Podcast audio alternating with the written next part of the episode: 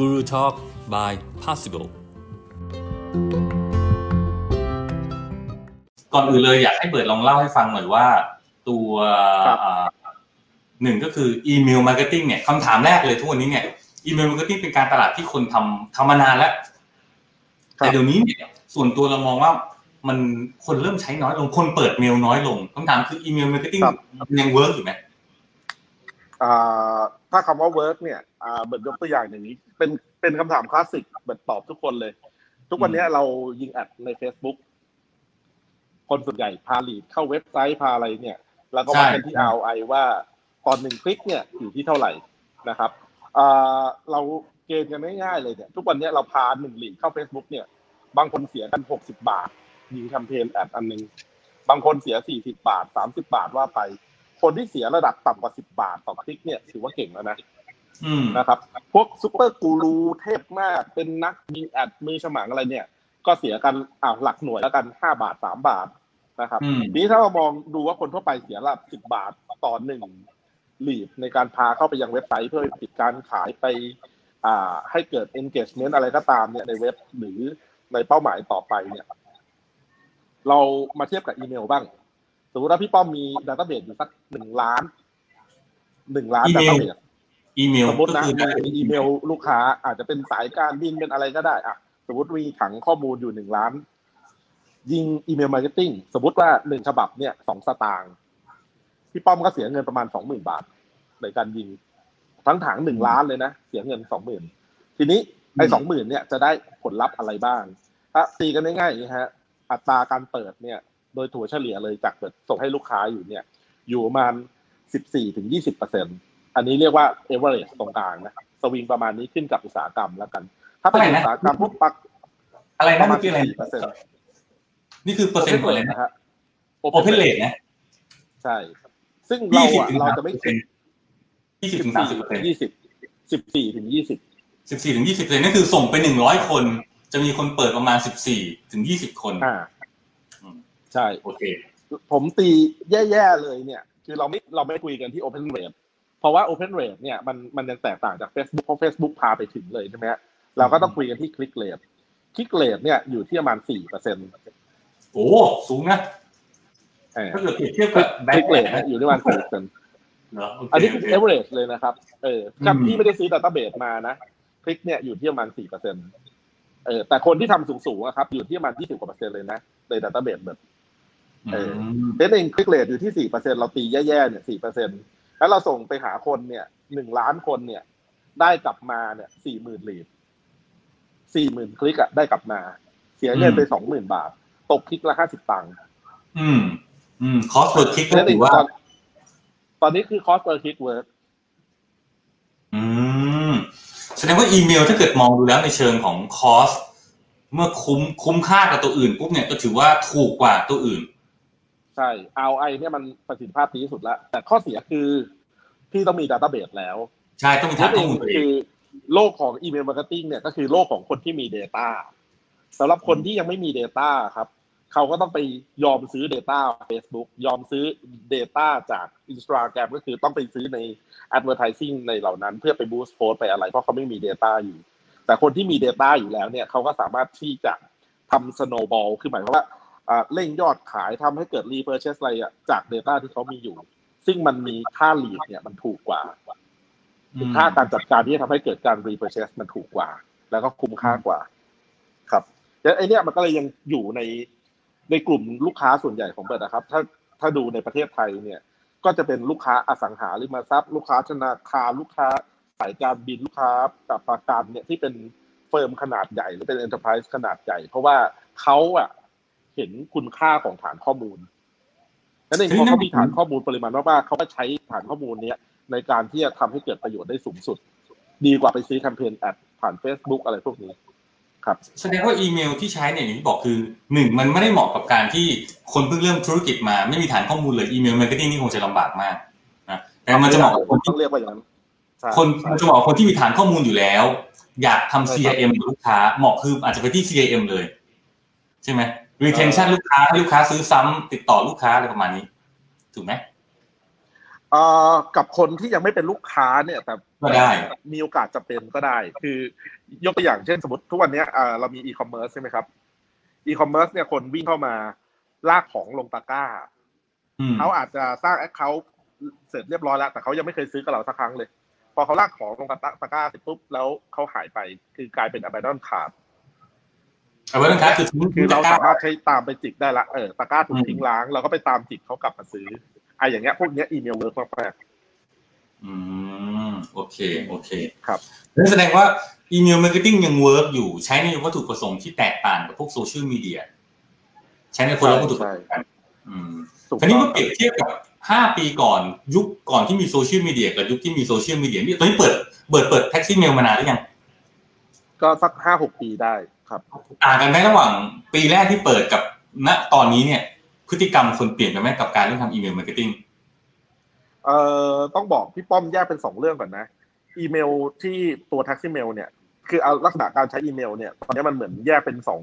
กรณีอย่างชัดเจน กรณีที่หนึ่งเนี่ยก็คือที่เรารู้จักกันคือทำแคมเปญอีเมล ส่งจังเมลว่ากันเถอะส่งข้อข่าวสารไปเพื่อขายของไปอะไรพวกเนี้ยไปคอนวินให้เขาเจอสินค้า กับอีกประเภทหนึ่งเนี่ยมันเป็นพวก transactional email อ๋อทางซึ่งเซ็เป็นน transactional email เนี่ย อืม มันโตโตโตโต เพราะทุกคนเนี่ย สมมติว่าทุกวันนี้พี่ป้อมไปอะจองสายการบิน จองโรงแรม หรือว่าไปจ่ายเงินไปซื้อประกันหรือว่าไปทับซื้ออะซื้อกองทุนอะไรก็ตาม เราคาดหวังว่าจะต้องมีอย่างน้อยอีเมลหนึ่งฉบับ ส่งมาบอกกูหน่อยสิสังบัติฉันหน่อยสิว่า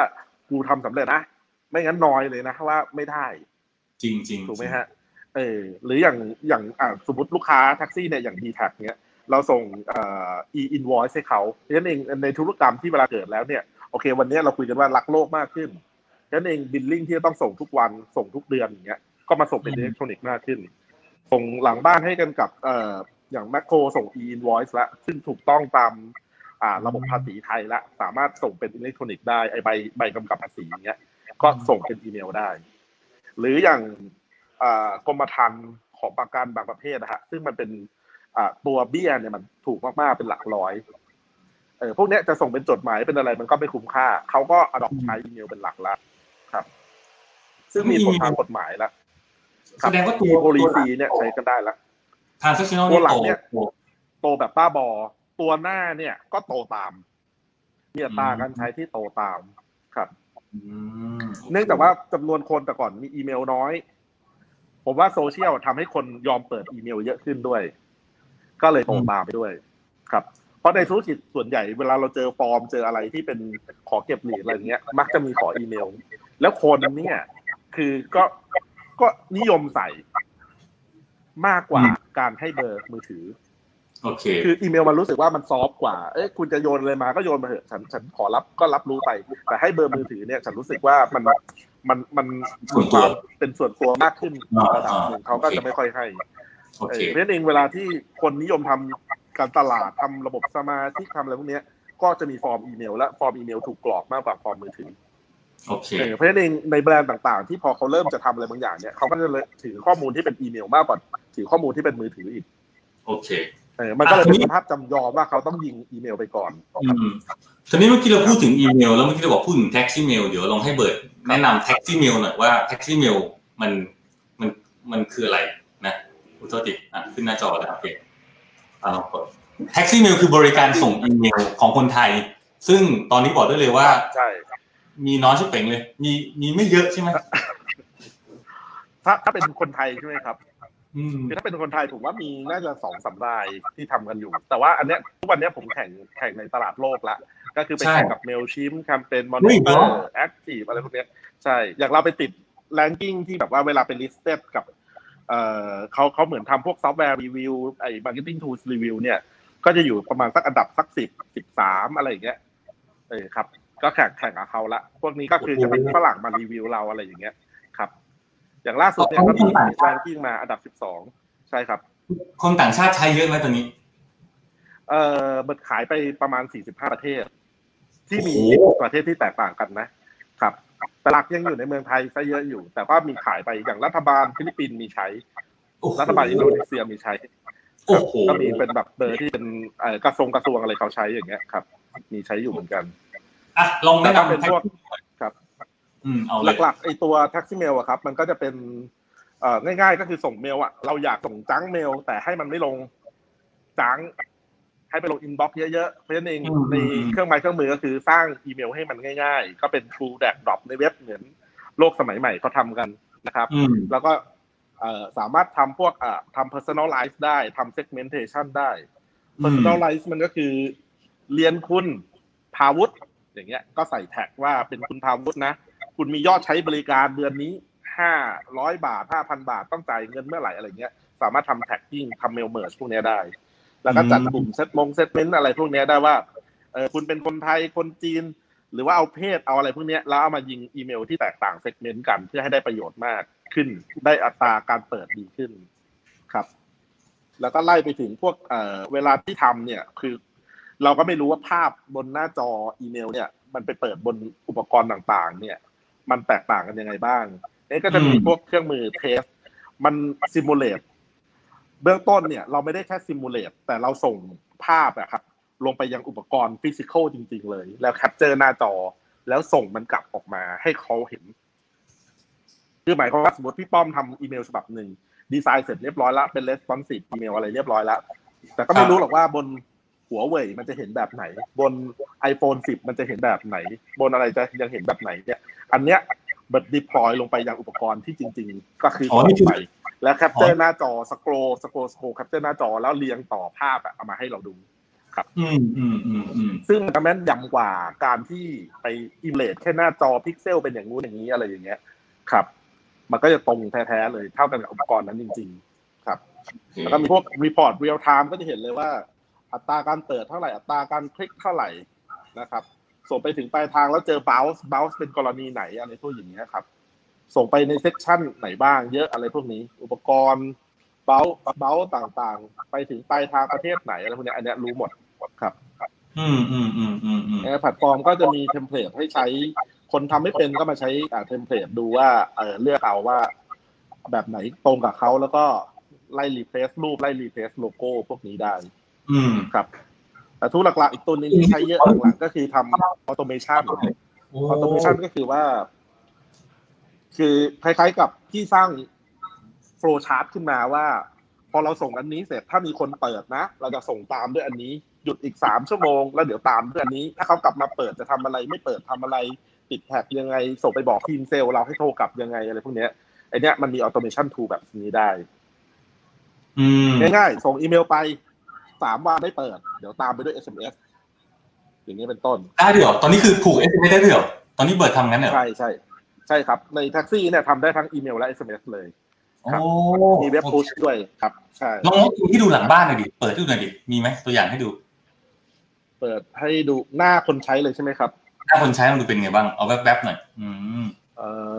อมีแอแต่ปพอเขาดีอะไอ้เครื่องนี้มันจะไม่มี เออ มันจะไม่มี มันจะมีแอปแอปมินเลยอะครับ เอาเหรอโอเคจะมีแอปมินรู้ระบบด้วยเพราะเห็นรายเพราะเห็นรายชื่อลูกคงลูกค้าอะไรไม่ได้ไม่ได้ไม่ได้ไม่ได้ไม่ได้เอออะดูตัวนี้ก็ได้โอเคนี่คือ list import แล้วก็ list import มันก็จะดึง Data มาจากพวก Oracle MySQL อะไรเนี้ย SQL Salesforce ดึงมาได้หมดเลย คือ sync เข้ามาเลย สมมติอ่าพี่มี Google อยู่ Save Address เข้าไปใน Google Contact อย่างเงี้ยพอเอามาใช้ระบบเบิร์ดเนี่ยเบิร์ดเอา Contact ทั้งหมดในโทรศัพท์เนี่ย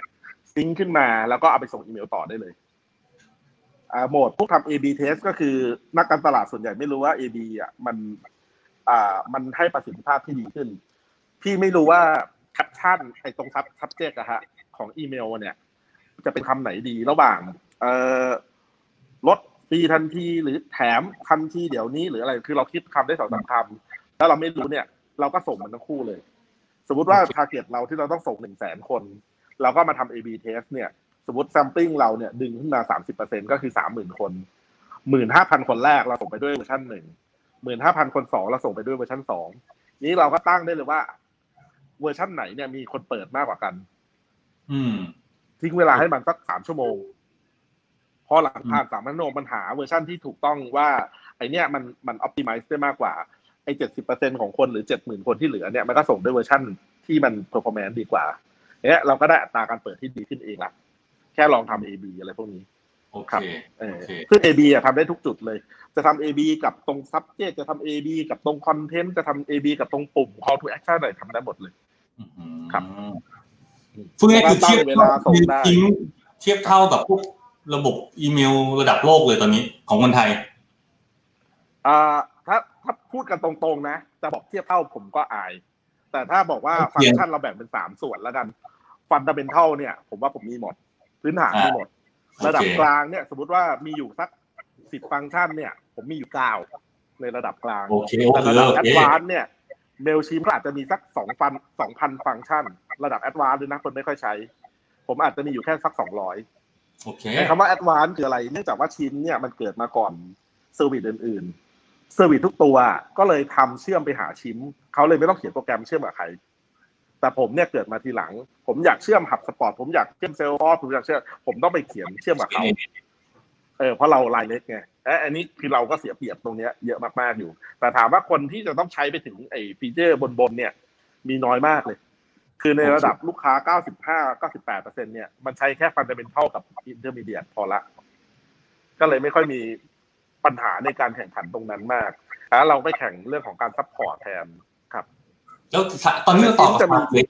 เราต่อกับซาเปียอะไรที่เป็นไอ้ไอ้ซาเปียซาเปียร์อะที่เป็นตัวอ๋อตัวคกรับลางกันคต่อล้ายๆ IFTTT ใช่ไหมพี่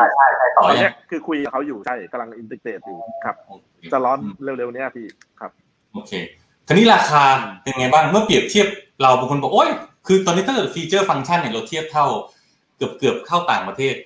ราคาครับ เป็นยังไงบ้าง ราคาก็เป็นจริงๆเป็น fighting brand นะ ถูกกว่าชิ้นประมาณ Fighting สามสิบเปอร์เซ็นใช่ ถูกกว่าชิ้นประมาณสามสิบเปอร์เซ็นในในเกรดเดียวกันในความสามารถเท่าเท่าๆกันนะจะถูกคือถูกกว่าง่ายๆคือถูกกว่าใช่ครับโอเค แล้วคือชิ้นเนี่ยอาจจะเป็นเบอร์เบอร์หนึ่ง A บวกแล้วกันนะเขาจะขายแพงกว่าเบอร์สองสามสี่ประมาณสักสิบถึงสิบห้าเปอร์เซ็นอยู่แล้วอืมเออเพราะฉะนั้นผมก็จะแข่งกับเบอร์สองสามสี่ห้าได้ด้วย เพราะว่าผมก็ยังถูกกว่าเขาอีกกว่าสักสิบห้าเปอร์เซ็นได้ครับ อืม แล้วในกรณีที่คนคือโอเคถูกกว่าคำถามคือส่งแล้วเนี่ย ติดสแปมไหมอ่าอันนี้อันนี้คือเรื่องคลาสสิกที่สุดเลยสแปมเนี่ย มันจะเกิดจากสักสามปัจจัย ปัจจัยที่หนึ่งเลยเนี่ย คือ reputation ของคนส่ง อันนี้มันมาจากมันมาจากลูกค้าเอง ลูกค้าเป็นบริษัท A จะย้ายไปใช้เจ้าไหนก็ตาม ถ้าเขาเป็น reputation ที่ไม่ดีเนี่ย เขาก็จะถูกจดจำมาจาก เขาเรียกว่าจุดรับอีเมลปลายทาง เช่น Gmail Hotmail QQ อะไรมันพจะวกรู้ได้นี้ไงเขาจะถูกจดจำมันจะรู้ได้ไงจดจำจากเช่น sender ครับแบรนด์หนึ่งเราใช้ที่เมลชิมอยู่สักพักเราย้ายมาที่แท็กซี่เมลมันจะรู้ไงว่าเป็นเราคอนเทนต์เหรออ่าคือค่าฟลอร์มอะครับฮะแต่จริงๆในอีเมลเนี่ยค่าฟลอร์มค่าฟลอร์มฟลอร์มคนฟอร์มหมอฟอร์มมาจากเมลไหนใช่ไหมค่าฟลอร์ม แต่จริงๆแล้วในอีเมลอะฮะเขาเขาจะมีฟลอร์มกับมีเซนเดอร์เซนเดอร์เนี่ยเซนเดอร์เนี่ยคือภาษาเทคนิคนะฮะมันจะเรียกว่า M form แล้วกันไอเนี้ยมันจะตามมาด้วย คือยังไงพี่ป้อมก็จะต้องใช้ส่งด้วย สมมตินะแอดตลาด .com ถูกไหมฮะอ่าอ่าโอแล้วเคซึ่งการเป็นส่งด้วยแอดตลาด .com ที่ดีเนี่ย เพื่อกันว่าเราจะไม่ถูกสปูฟฟิ้งไม่ถูกทำอะไรพวกเนี้ยเราก็จะมีการทำสิ่งที่เรียกว่า domain key DKIM SPF อะไรพวกเนี้ย ซึ่งระบบพวกเนี้ยมันจะแนะนำให้เราต้องตั้งค่า DNS แบบนู้นนี่นั่น เพื่อบอกว่าออเทนว่าเราคือตัวตนที่แท้จริง พอปลายทางเห็นชัดเจนว่าคุณยืนยันว่าคุณคือคนคนนี้ แล้วคุณก็เคยเป็นคนเลวมาก่อน ฉันก็จำคุณได้นะโอเคอ่า อันนี้คือพอยที่หนึ่งเลยที่โดนครับอันเนี้ยผมก็ช่วยไม่ได้ แต่ต้องปรับพฤติกรรมกัน คือมึงเฮียเองพฤติกรรมก็ไม่ได้คือใช่ไหมคือมีพฤติกรรมซื้อซื้อ list อย่างเงี้ย ก็คือต้องหยุดซื้อ list สองคือมีพฤติกรรม ส่งไปหาอีเมลที่ไม่มีจริงบ่อยๆ แล้วไม่เคย cleansing list เราก็ต้อง cleansing list ให้เขาอืมอันนี้ยกตัวอย่างมีมีลูกค้ารายหนึ่งคลาสสิกมากเลยฮะเขาส่งกับเอ่อผมไม่เอ่ยชื่อแล้วกันนะ เป็นลูกค้าสายการบินเจ้าหนึ่งถือ database อยู่ห้าล้านห้าล้าน user เลยนะฮะเอามาส่งกับผมครั้งแรกเลยไม่เคยรู้เลยว่าไอ้ห้าล้านเนี่ยมันส่งถึงจริงๆอะมีอยู่แค่สองล้านแปดแปลว่า database เขาอีกสองล้านสองเนี่ย มันไม่มีคนใช้รับไม่ได้อยู่แล้ว ไม่มีอยู่จริงแล้ว แต่เขาไม่เคย cleansing มา กว่าหนึ่งปีอะกว่าสองปีอะ term contract เดิมที่เขาส่งกับเจ้าเดิมมาเนี่ยเอเจนซี่เนี่ยไม่เคยบอกเขา ก็คือเก็บตังค์เขาเต็มๆห้าล้านไปทุกๆ รอบในการส่งพอมาถึงผมผมบอกแค่ว่า คุณพี่มาส่งกับผม ครั้งแรกเนี่ย ผมไม่รู้ว่าอันไหนส่งถึงไม่ถึง พี่ก็ต้องเสียเท่ากับห้าล้านเครดิตในการส่งออกไปก่อน แต่หลังจากนั้นเนี่ย ผมมีสิ่งที่เรียกว่า global subscription คืออันไหนที่ส่งไปไม่ถึงไม่มีอยู่จริงหรืออะไรพวกเนี้ย เรา mark เข้ามาอยู่ในเขาเรียกว่าเป็น listที่ไม่จัดส่งต่อไปงั้นเคสครั้งต่อไปเนี่ยเขาก็ไม่เสียเงินในการส่งห้าล้านละเขาเสียเงินส่งอยู่แค่สองล้านแปดอืมในการสองล้านแปดอีเมลนะฮะเออไม่ได้เป็นบาทสองล้านแปดอีเมลอ่าอันเนี้ยก็คือเป็นเป็นสิ่งที่เรารู้แล้วก็ hygiene list เขาคือทำให้ list เขาสะอาดขึ้นส่งไปหาคนที่มีอยู่จริงเท่านั้น อืม อันหนึ่งอันเนี้ยก็จะเป็นแล้วเป็นอีกนะอ่าส่งจากใครใช่ไหม from เมื่อกี้ factor แรกอ่าอ่าอ่าก็อันเนี้ยคือพฤติกรรมในการส่งถูกไหมฮะอ่าสองก็คือตัว content content ก็คือเนื้อหาเลยสมมติคีย์ที่เวิร์ดพ่อมาถึงปุ๊บเสร็จใส่ keyword ที่เป็นเกี่ยวข้องกับพวก อ่า pharmacy เลย เป็นไวอาก้าเป็นอะไรพวกเนี้ยเอออ่าที่ไว้ก็โดนแบนเอาง่ายๆเพราะว่าไอ้โปรแกรมไอ้บล็อกให้ score spam พวกเนี้ยมันก็คือ spam score ถูกไหมฮะอืมทีนี้ไอ้ ไอ้สิ่งที่สองเนี่ย ผมมีตัวช่วยให้ลูกค้า ถ้าพี่ตัดมาที่หน้าจอเดี๋ยวผมเปิด อันนึงไม่รู้มองเห็นอะเดี๋ยวผมซูมมันขึ้นมา spam testingอืมเออใช่ คือผมไปเอายี่ห้อสแปมดัง ๆอะฮะ มา มาเป็นซอฟต์แวร์เนี่ยคือเวลาที่ทำ content เนื้อหาเสร็จเรียบร้อยอะครับ ผมเอามันไปวิ่งผ่าน SpamAssassin ไปวิ่งผ่าน Trend Micro ไปวิ่งผ่าน Microsoft Exchange ไปวิ่งผ่าน Barracuda ไปวิ่งผ่าน Symantec security.cloud ไอ้ห้าตัวเนี้ยมัน cover email box เนี่ย ประมาณสัก95%ของของโลกนี้ละอืมพอมันวิ่งเสร็จปุ๊บอะมันจะบอกค่า spam score พี่เป็นเท่าไหร่ พี่ก็มีหน้าที่แก้ไข edit เองก่อนก่อนจะส่งออกไป คือเรา reverse engineer แทนที่รู้ว่าปลายทางจะบล็อกเราแบบเนี้ย เรารู้อยู่แล้วเราใช้คำไม่ดีเราใช้คำที่มีปัญหาเราอะไรเราก็แก้ไขไปแต่ จริงๆมันไม่ใช่แค่คำอะฮะมันมีรูเบสบางอย่าง ยกตัวอย่างเช่น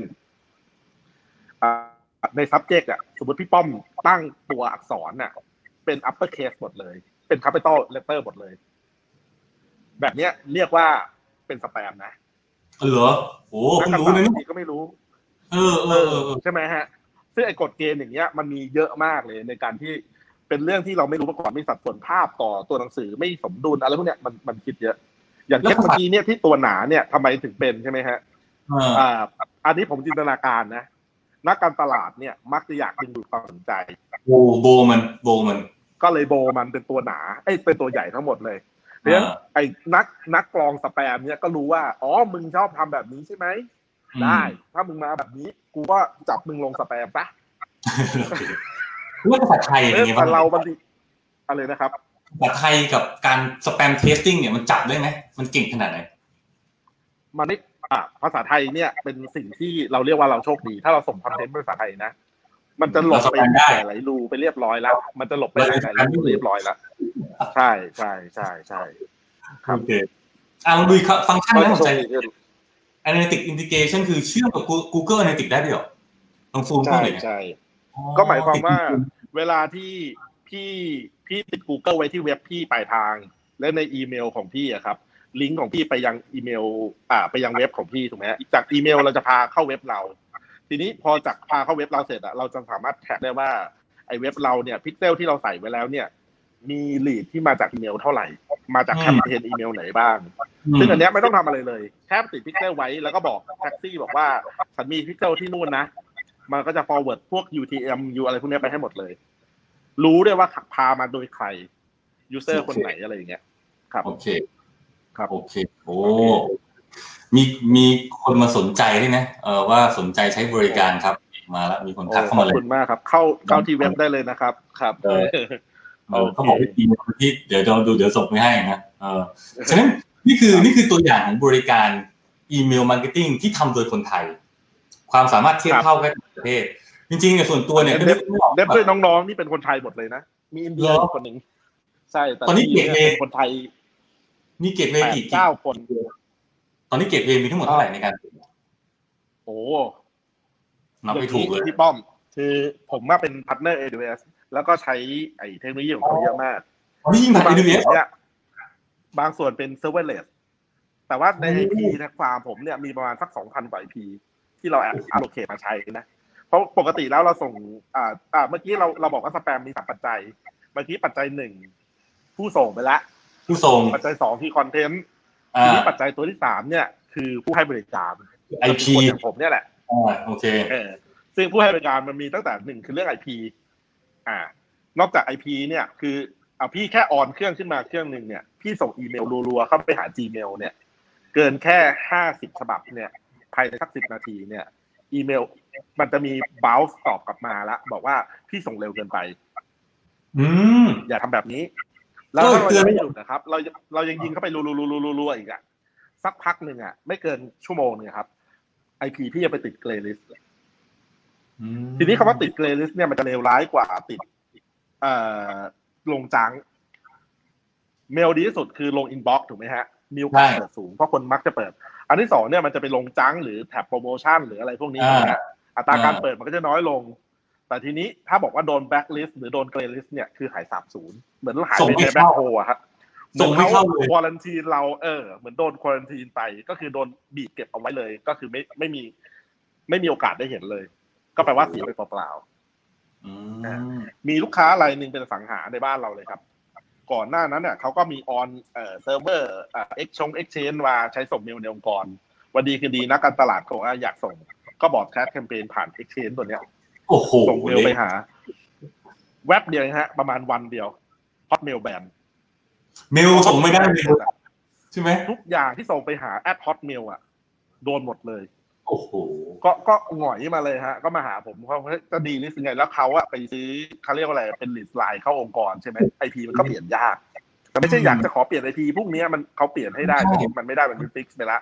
แล้วสิ่งที่เกิดขึ้นก็คือต้องไปผ่านกระบวนการ delistไปขอ IP ออกจากแบ็คลิสต์นู่นนี่นั่นต้อง submit เอกสารต้องทำอะไรหลากหลายใช้เวลานานเคสของเขาเดี๋ยวใช้ปิด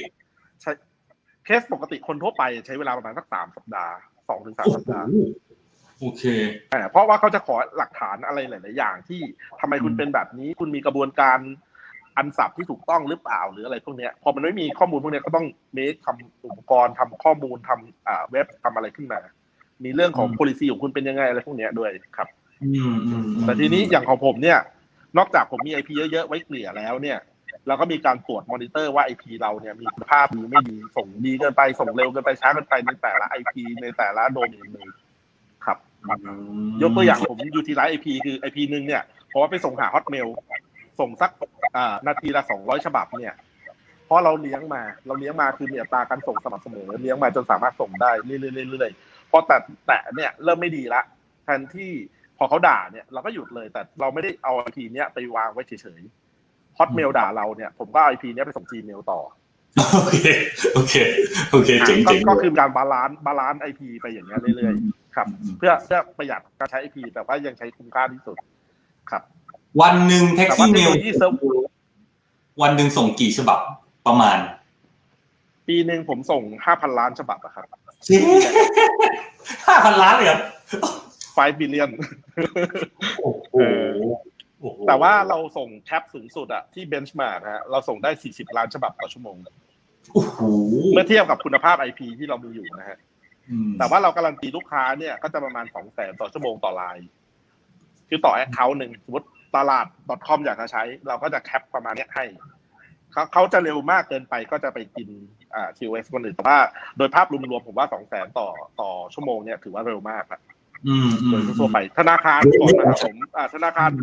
อ่าสีสว่างสว่างๆสีหนึ่งเนี่ยเขาส่งได้อยู่ชั่วโมงหนึ่งประมาณสักห้าพันอืมอืมอืมต่อชั่วโมงเนี่ยเขาก็มาย้ายมาใช้กับผมครับ โอเค โอเค ราคาก็คือยิ่งส่งเยอะก็ยิ่งถูกลง ใช่ใช่ครับอืมโอเคที่สุดถ้าถามว่าถ้านักการตลาดดูวันนี้เนี่ยคำตอบคือ email marketing ยัง work อยู่ แต่มันจะใช้งานอีกประเภทหนึ่งในการที่จะหากับกับกลุ่มลูกค้าเดิมที่เรามีอยู่แล้วใช่ผมแนะนำอย่างนี้ถ้าคุณมี database เนี่ย สิ่งหนึ่งอืมที่ต้องทำเลยอะคือใช้อีเมลก่อนเลยอืมแล้วก็สมมติคลาสเคสมันคลาสสิกที่สุดฮะอ่าเพื่อนๆหลายๆคนหรือพี่ๆหลายๆคนเนี่ยที่เป็นนักการตลาดหรือบริษัทแบรนด์ต่างๆเนี่ยเขาก็มีดัตต้าเบสจำกัด ผมก็บอกแค่ว่าพี่ ถ้าเอาไอมันคุ้มที่สุดเนี่ยเราก็ยิงอีเมล แต่เพราะพี่ยิงไม่ได้เยอะอยู่แล้ว พี่จะยิงหาเขาทุกวันก็ไม่ได้ มันก็เยอะเกินไป คือเราอาจจะยิงหาเขาอ่าสัปดาห์ละสองครั้งอันเนี้ยมากละอืมอืมถูกไหมฮะนั่นเองอืมเวลาที่เรายิงอย่างเงี้ย งบการตลาดสมมติว่าพี่มีงบการตลาดอยู่สิบล้าน ซื้ออีเมลจริงๆบางทียังไม่ถึงหลักสองแสนสามแสนเลยเพราะพี่ยิงถี่ไม่ได้ เอาตัวคูณ จำนวน database พี่คูณกับความถี่คุณแล้ว มันก็ยังใช้อยู่ก็จึ๋งเดียวอยู่แล้วอะคือมันไม่ได้ไปกินงบใหญ่แล้วเองสิ่งที่ผมทำอะครับ คือผมทำคล้าย ๆกับ มองว่ามันเป็นเหมือน infrastructure หนึ่งสำหรับงานการตลาดอะคือมันเป็น fundamental มันจำเป็นต้องใช้ แล้วมันก็มันก็ถูกมาก ถูกเหมือนน้ำประปาถูกเหมือนอ่าอ่าอินเทอร์เน็ตที่มันเป็น core ของระบบของบริษัทต่างๆ ที่มันจำเป็นต้องมี อันนี้คือ อ่า strategy ที่เราวางเอาไว้เพราะฉะนั้นเองเราไม่ต้องการทำให้มันเป็นของแพงทำเป็นของที่แตะต้องไม่ได้ไม่ใช่ครับ อืมอืมโอเค ครับฉะนั้น email marketing ยัง work ทีนี้กลยุทธ์บางคนใช้วิธีการคือเดี๋ยวนี้ก็มีนะมีเครื่องมือนะ ไปทำลุกอะไรแล้วก็ไปกวาดอีเมลของคนเหล่านั้นออกมาจากจากเฟซบุ๊กรู้ใช่ไหมครับ ผมก็ทำครับจริงๆผมมีผมมีอีกบริษัทหนึ่งเล่าให้ฟังอย่างนี้พี่ป้อมคือผมทำเอ่อบริษัทที่เป็นขายออนไลน์แล้วกัน เออ โดย strategy เนี่ย เราก็ทำคล้ายๆ กับเป็นพวกเซลเพจคือคือผมเนื่องจากว่าผมเห็นมูลค่าของข้อมูลว่ามันมีประโยชน์ ผมก็ทำเซลเพจหนึ่งขึ้นมา อันนี้ก่อน PDPA อะไรทั้งหมดที่จะเกิดขึ้นเนี่ยมาเลื่อนมาเลื่อนขึ้นมาปั้ง อืมเออทำเซลเพจหนึ่งขึ้นมา อ่า แจกของฟรีๆที่ทำเนี่ยคือลูกค้าเดินเข้ามาหาแผ่นไอ้มาร์คหน้ามาร์คที่ที่ให้หน้านุ่มนะเออหน้าหน้านุ่มใสอะไรอย่างเงี้ยแผ่นมาร์คหน้าผมก็ถาม เฮ้ยพี่ขายต้นทุนจริงกี่บาทบอกแผ่นหนึ่งแปดบาท เอ้ยแล้วอยากขายเท่าไหร่พี่เขาบอกอยากขายแผ่นละสามห้าผมบอกพี่เดี๋ยวผมทำการตลาดให้ ผมก็ไปทำ sale page หนึ่งขึ้นมาให้ แล้วก็ไปยิง ad บอกว่าไอ้มาส์กหน้าเนี่ยแจกฟรีแจกฟรีมูลค่าหนึ่งร้อยบาทแจกฟรีคนก็รอเข้ามาที่ sale page ผมเขาก็กรอกแค่ชื่อเบอร์โทร อีเมลสถานที่ต้องการจัดส่งเดี๋ยวผมส่งของไปให้ แต่ว่าค่าส่งอะ คุณจ่ายเองนะ อ่าเขาก็บอกเฮ้ยของหนึ่งร้อยบาท แต่ว่าค่าจัดส่งเท่าไหร่ค่าจัดส่ง อ่าสี่สิบาทเขาก็โอเคสี่สิบาทฉันจ่ายได้เขาก็กรอกค่าจัดส่งสี่สิบาทมาในสี่สิบาทที่เขาจัดจัดส่งมาเนี่ย คือจริงๆแล้วผมส่งจริง ๆอะก็สามสิบแปดบาท ค่าของอะ คือต้นทุนแปดบาทฉันเอง ไอ้เจ้าของไอ้แบรนด์แบรนด์เนี้ยได้ Data ฟรีก่อน พี่ป้อมมองเห็นภาพไหมได้ Data ฟรีๆก่อนไม่หรอกไม่หรอกแต่ถ้าวินาทีที่กำลังจะส่งของอะครับ ผมผมบอกตึ้งนี่คืออัพมันเป็นเหมือนอัพเซลอะมี instant deal โผล่ขึ้นมา ที่ต่อจากเนี้ยเอ่อผมนำเสนออีกสองดีลคือถ้าพี่ซื้อณวินาทีตอนเนี้ย ผมอะนำเสนอให้ห้าแผ่นห้าแผ่นก็ห้าร้อยบาท ผมขายที่สี่สิบเปอร์เซ็นต์ให้ลดหกสิบเปอร์เซ็นต์เลย เหลือร้อยเหลือร้อยสี่สิบบาท ไอ้ติ้งติ้งเนี่ยติ้งทางไหน เขาเข้ามาใน Messenger sale page แล้ว เขาเข้ามาใน sale page เป็นเว็บเลยครับ ผมก็อืมขวางในเว็บตอนที่เขากรอกที่อยู่เสร็จเรียบร้อยกำลังจะ next submit ว่าขอให้ขอขอซื้อกับผมแค่เนี้ยคือผมก็แทรกดิวเข้ามาเออพอแทรกดิวเข้ามาเสร็จก็บอกว่าขายเนี่ย อีกร้อยสี่สิบบาท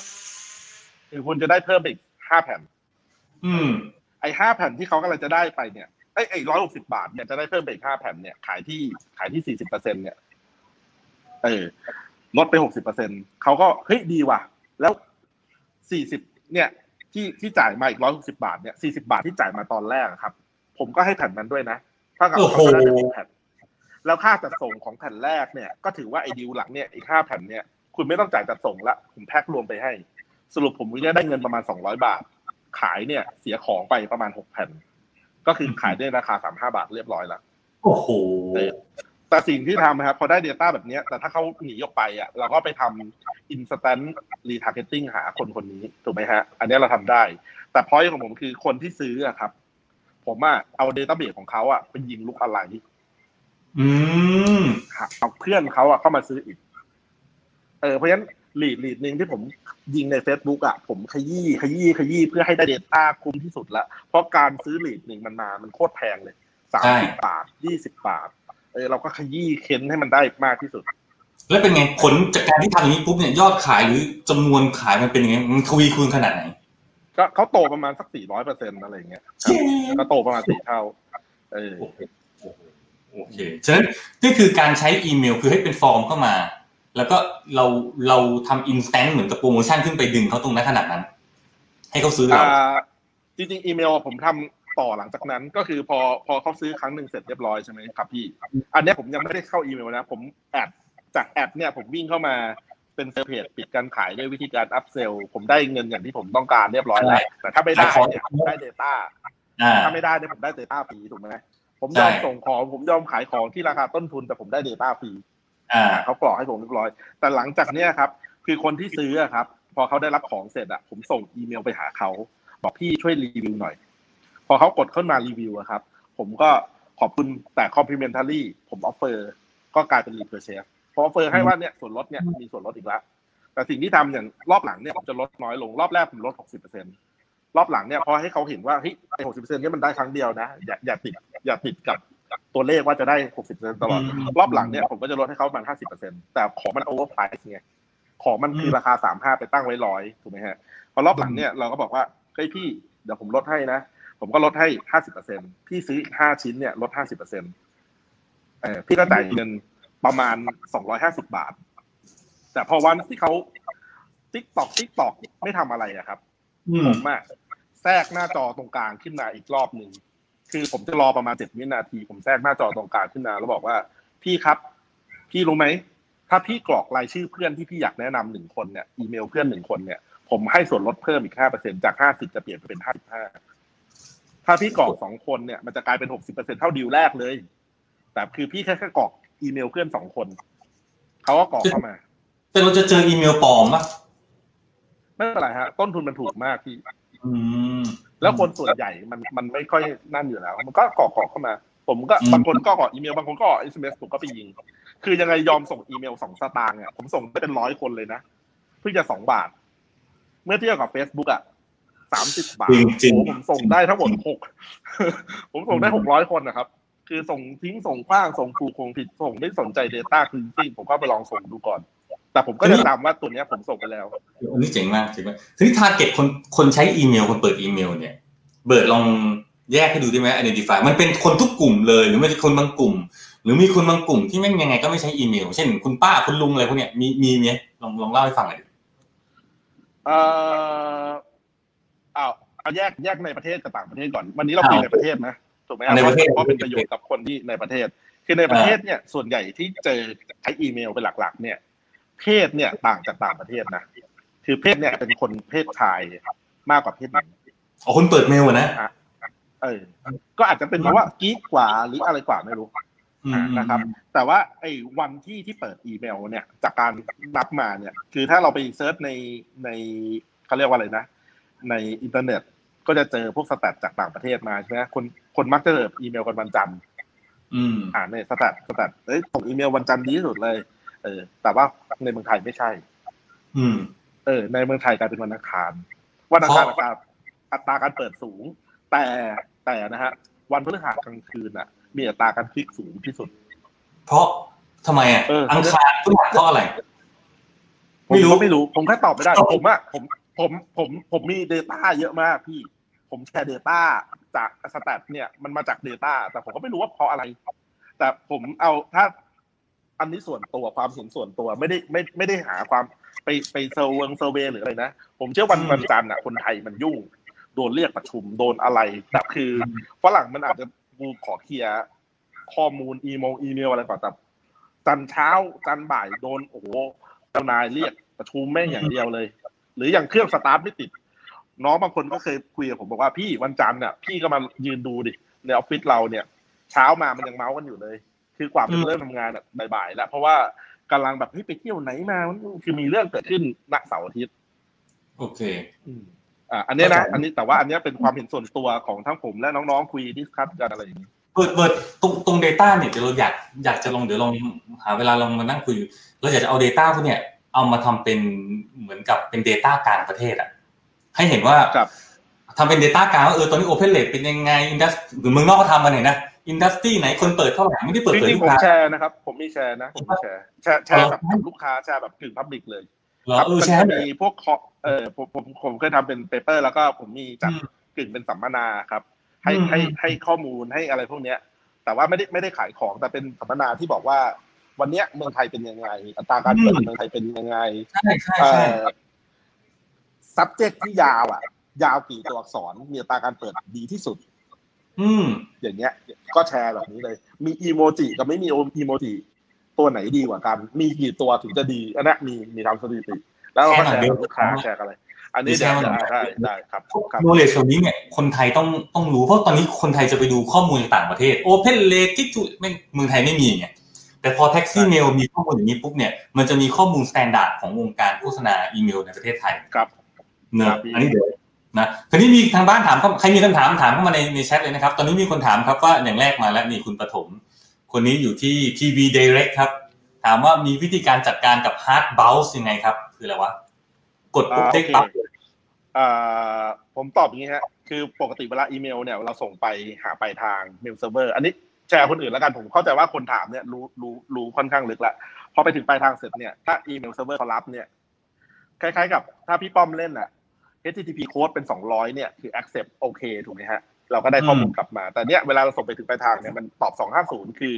เขารับเมลเรา แต่ถ้าไม่ใช่เนี่ยเขาจะ return เป็นเบลโค้ดกลับมาให้กับข้อความต่างๆมาให้ทีนี้ในระบบของ Taxi Mail อะครับ จะมีการ classify ตัว error เวลาที่เราส่งไปถึงปลายทางเนี่ยออกมาเป็นหลายๆกรณี เช่น กรณี mailbox ไม่มีอยู่จริง mailbox ไม่อยู่จริงนะ สมมติยิงเข้าไปหาสมหมาย at ตลาด .com แล้วเซิร์ฟเวอร์ตลาด .com บอกว่าเมลบ็อกเนี้ยไม่มีอยู่จริงอืมอะอันเนี้ยคือสิ่งที่เราทำก็คือ เอามาสร้างอันเอาคนเนี้ยออกจากลิสต์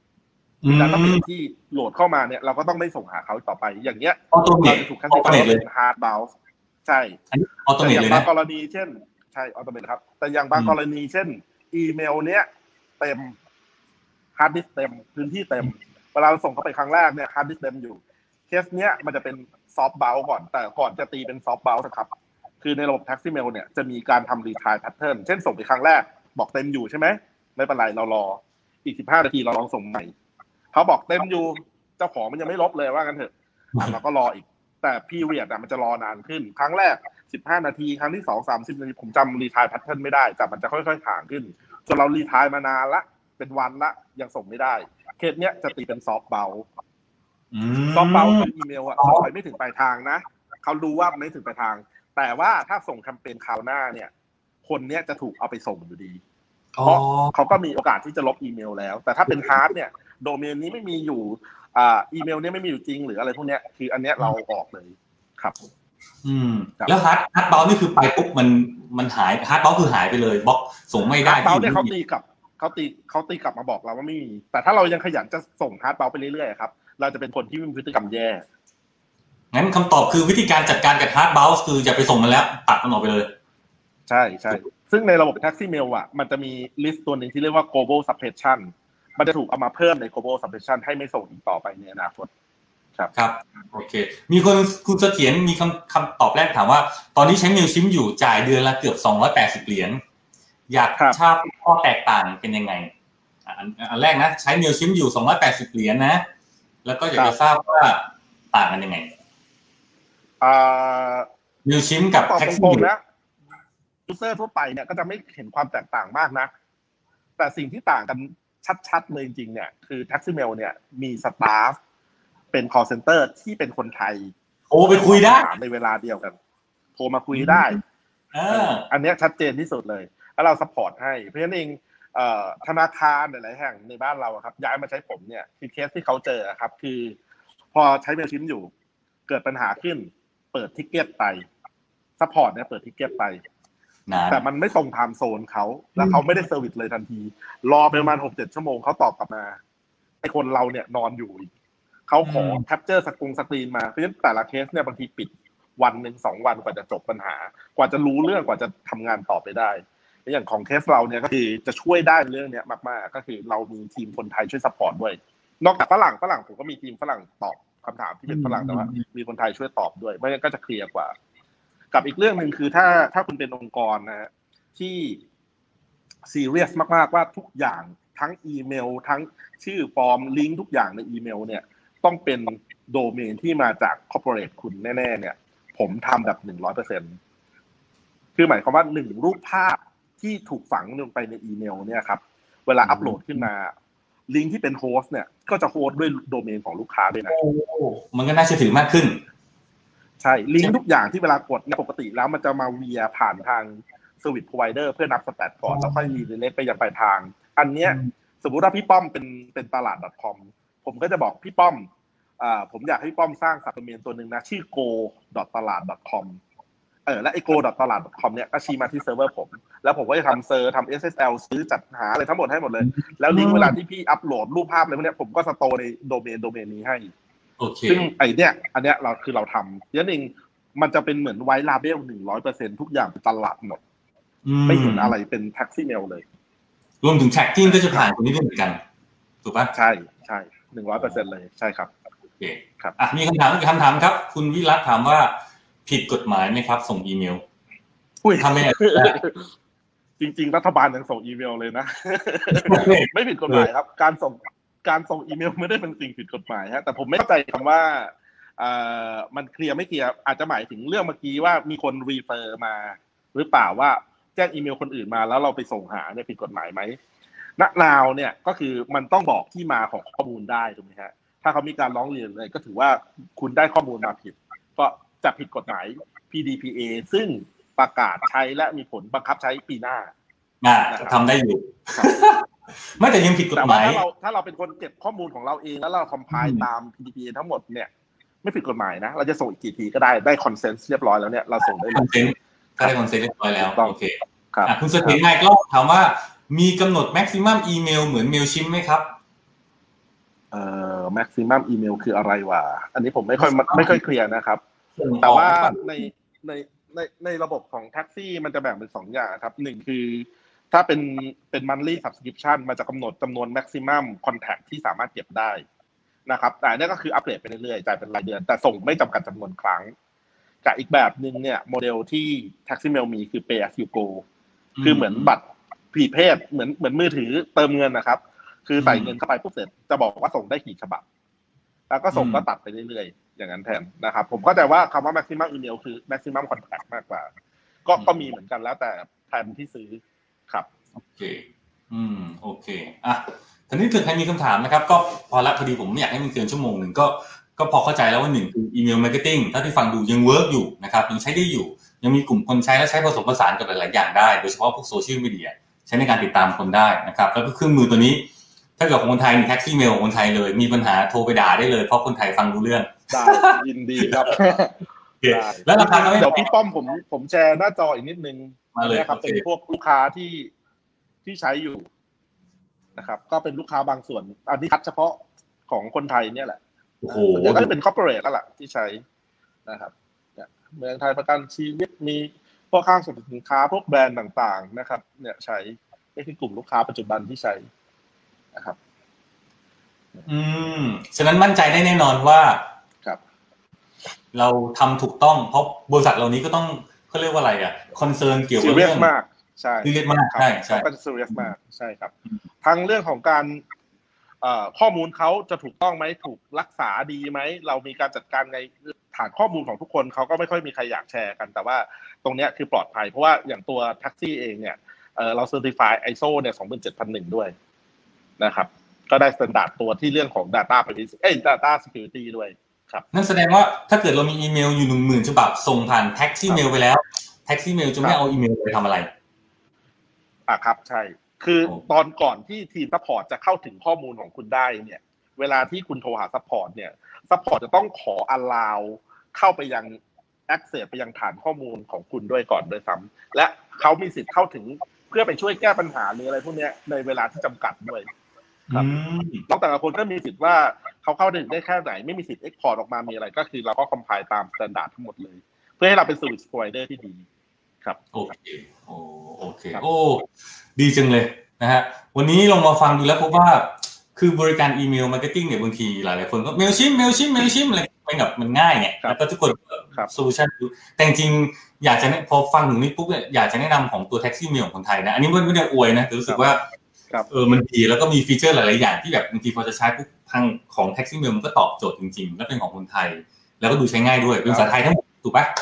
วิธีการใช้งานเป็นภาษาไทยด้วยอ่าเป็นภาษาอังกฤษ support มี manual เป็นภาษาไทยด้วยครับโอเคโอเค ฉะนั้น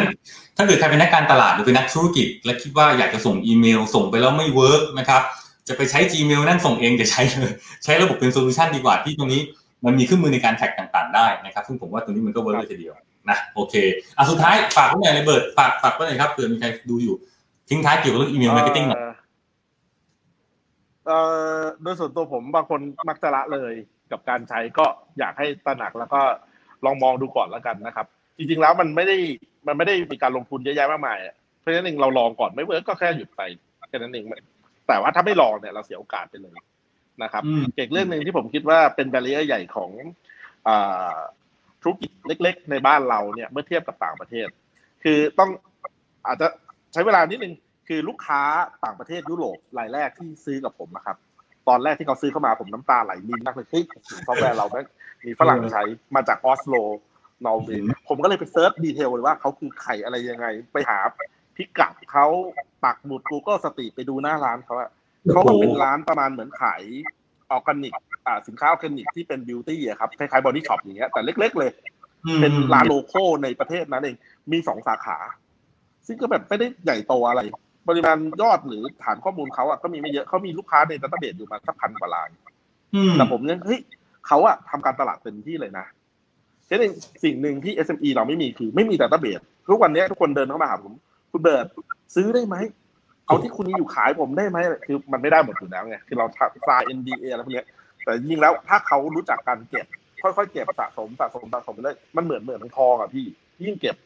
วันหนึ่งอะค่าใช้จ่ายในการทำแอด advertising หรืออะไรต่างๆจะถูกลงเรื่อยๆๆหลังจากที่เขาเก็บไว้อืมขอแค่เก็บไว้ ยังไม่ต้อง consolidate จะไม่ได้เก็บไว้เก็บเรื่อยๆ แต่เก็บอย่างถูกต้อง เก็บอย่างมีระเบียบมีวิธีการอืมครับโอเคและตอนนี้อาจจะต้องเก็บแบบมีคอนเซนต์แล้วด้วย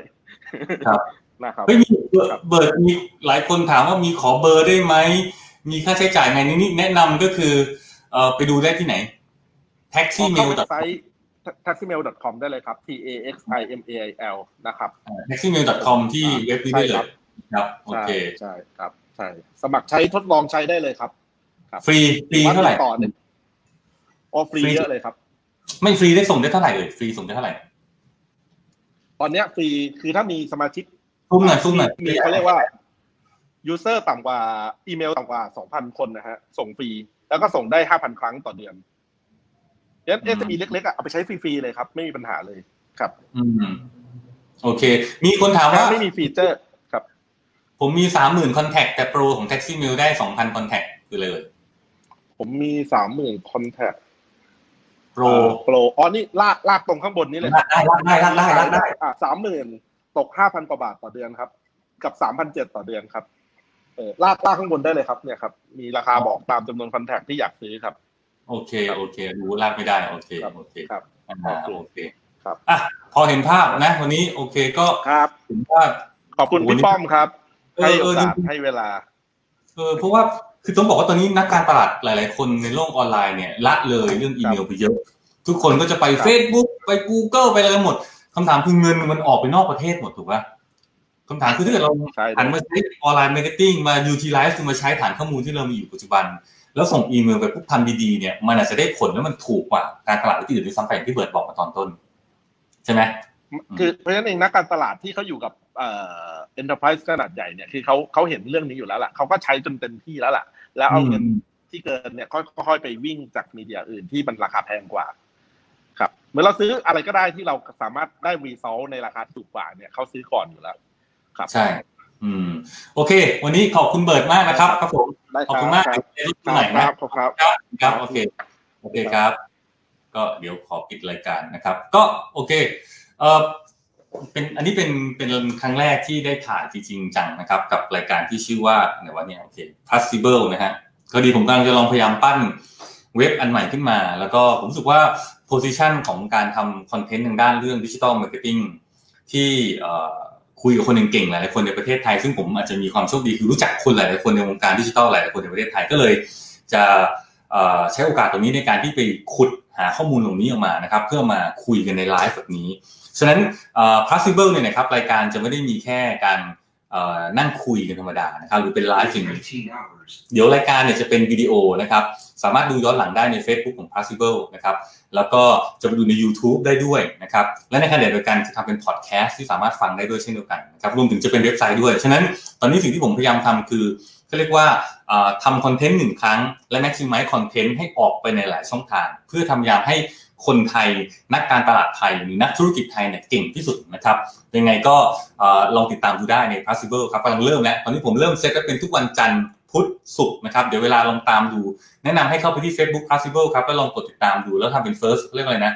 อ่า free first คือมีอะไรปุ๊บขึ้นมาก่อนได้เลยนะครับ ก็ยังไงก็ขอฝากด้วยแล้วกันนะครับ ถือเป็น project ที่ทดลองดูในแง่เรื่องการทำ content ออกมาแบบใหม่ๆนะครับ วันนี้ก็คงเพียงแค่นี้นะครับ ก็ขอขอบคุณนะครับรับบ๊ายบายครับ